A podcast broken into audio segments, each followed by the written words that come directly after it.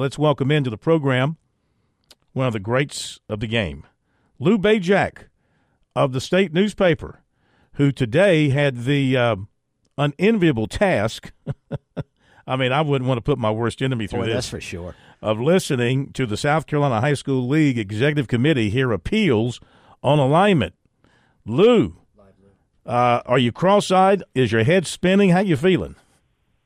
Yeah, I'm okay now. I've had about an hour to digest. Uh, uh, eight eight hours of hearing appeals, and uh, the, and you get more tomorrow. So, um, luckily they did more of them today. They did 12 of the 22 today. So, Ooh. 10 more tomorrow though. I will have to hit you back up tomorrow if you would, because I haven't gone through your uh, byline uh, tweet by tweet. Will you just run down the list of who appealed and how it turned out for each? Yeah, they um let me uh Abbeville appealed, they lost. Uh Saluda appealed or not Saluda, Seneca appealed, they lost. Burke, those were the three uh traditional public schools. They all lost. Um High Point lost, but they they wanted to go from three A to one A. Or, but then they compromised. That was denied, so they they they're going to two A. Uh, so they kind of won, but uh, they didn't. Um, Horse Creek Academy. Horse Creek Academy, um, then newer school. Where newer is that? School, Where is Horse Creek Academy? Aiken area. Aiken area. Oh, okay, makes sense.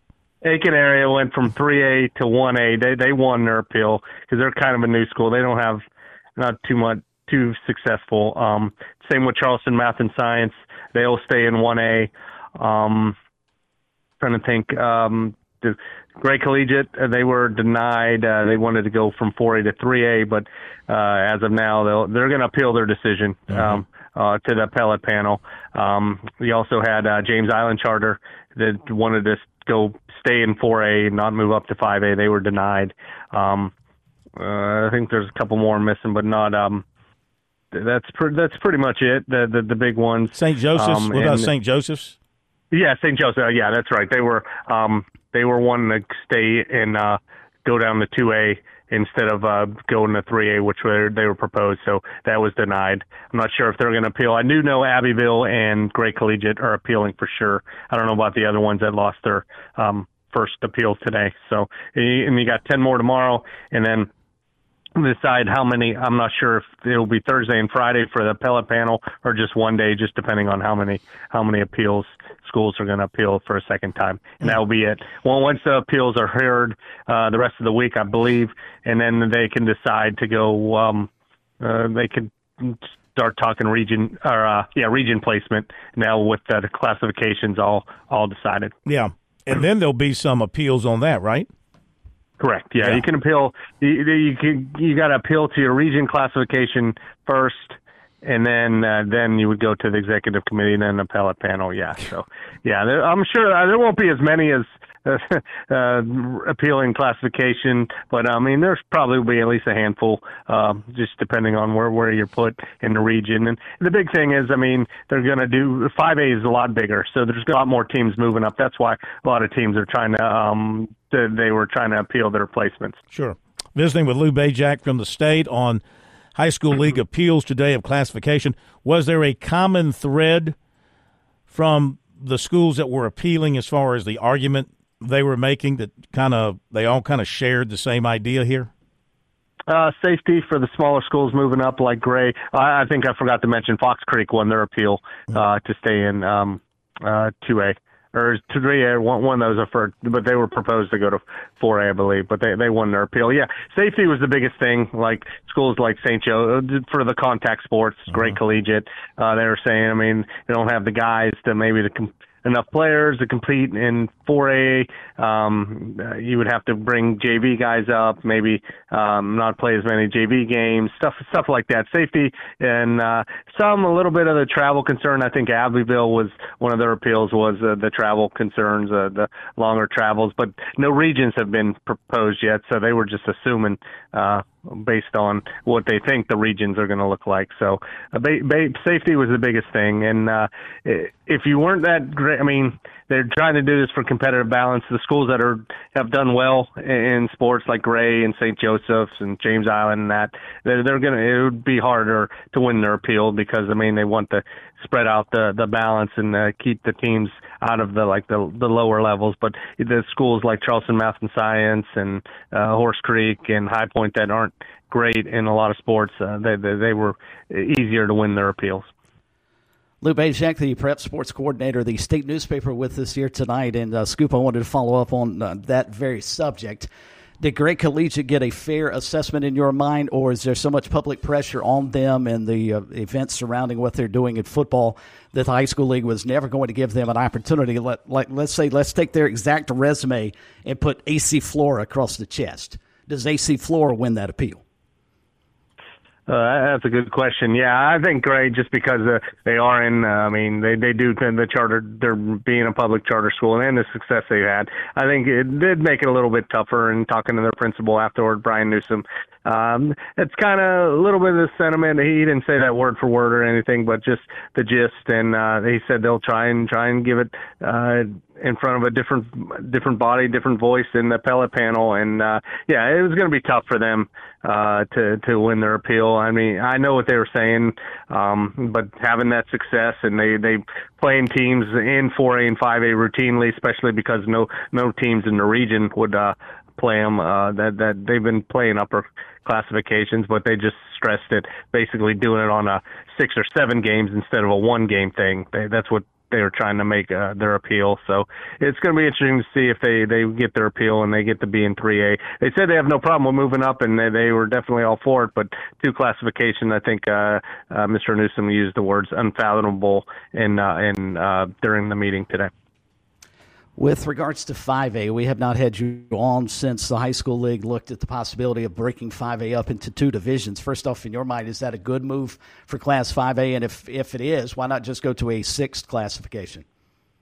Uh, yeah, that is a good question. Why not sixth classification? I, I, I don't know. Uh, I think splitting 5A will be interesting. Uh, I assume uh, we'll just want to see how it works out. If it how how they're going to figure out the playoffs because I assume they're not going to I mean, the teams in 5A, if you're going to be in a 5A region, but some teams will be big 5A, some teams little 5A, right. which is we're done in the past with the Big 16 and that. How are they going to do the point system and stuff like that? And How many teams will qualify for the playoffs? There's still a lot of questions. Um, that you have to have to answer, and uh, hopefully we'll get some answers in these next few weeks. But yeah, I, they I think that going to six classification two, they would have to.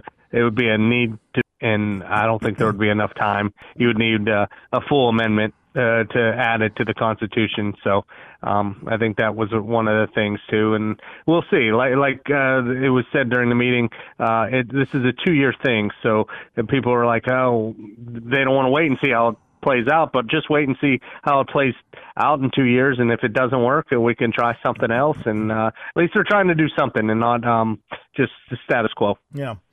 Good question by Chris. I, I got to believe, at least in public opinion, those who follow high school sports clearly, when Gray Collegiate made their appeal based on numbers and injury factor and all that, I'm I, I got to believe the public sentiment was uh, cry me a river because uh, you know they've been winning so much and dominating in their area, and obviously teams weren't going to play them because of how they are viewed uh, at accruing their their players. So I'm sure there was very little sympathy for them in, in terms of the public opinion on this thing. I, obviously, the appeal panel felt the same way. What were the emotions like? Sometimes these things can get a little heated. Did we did we have any flare ups, or was it all pretty calm all day?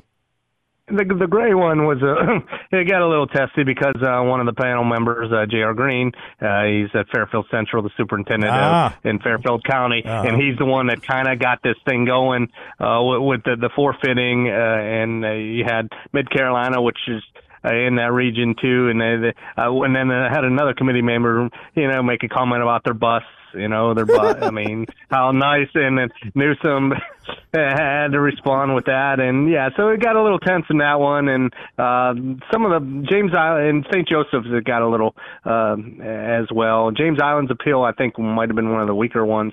Um, they, they, they were just uh, basically saying they they could wanted to stay in 4A because it would they can get to the schools in Beaufort County and uh, some of the other ones, even though it's a farther trip, and uh, I don't know. So I don't know if they have much of an appeal, and uh, it'll be interesting. Yeah, great the Gray thing got a little bit, and even on social media, people are still going back and back and forth, and um, you're not going to please everyone, but uh, we'll see what happens uh, in a couple days on their appeal, and then uh, get ready for tomorrow. Uh, we got Christ Church on deck tomorrow, which mm. they they were they're Class 1A, but they are uh, proposed to move up to 4A. So we'll see if that sticks, or they keep them down, or they would bump them down to 3A because St. Joe's is in 3A. So maybe that will be one of the things. And then locally in Columbia area, American Leadership, which is just in their first year, um, they got them going, moving from 2A to 3A. We'll see uh, what Robin Bacon and uh, those at American Leadership um, see if they can win their appeal tomorrow as well. And Land- Landrum's the last public school to go, um, the fourth and final public school out of the 22 schools. Yeah. Well, I tell you, I mean, I don't care how good your small group of athletes happens to be. You jump from 1A to 4A, that's tough. I mean, that really puts the deck against you. I don't care where you're getting your players from or your students from or how good they might be. That's that's a significant penalty against you to make that kind of a jump. I'll I'll be interested to see if the appeals panel keeps them in 4A or gives them some relief. Yeah, and that, that's the thing in today, and then the, the the gray argument about 4A, and that one one of the committee members are basically saying 4A isn't the 4A as it is this year. It's basically most of the teams from 3A because it's 5A is so big.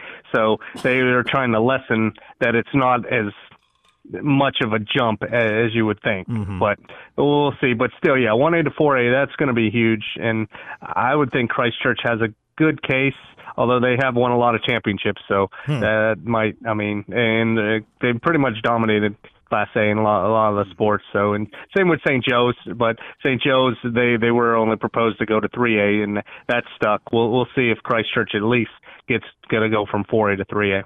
All right, where is uh, Gray in looking for their new head coach? Um, they're, I think they're still taking um, applications. I think the interview process is going to start in early February and then and then go from there. You got a shot at it?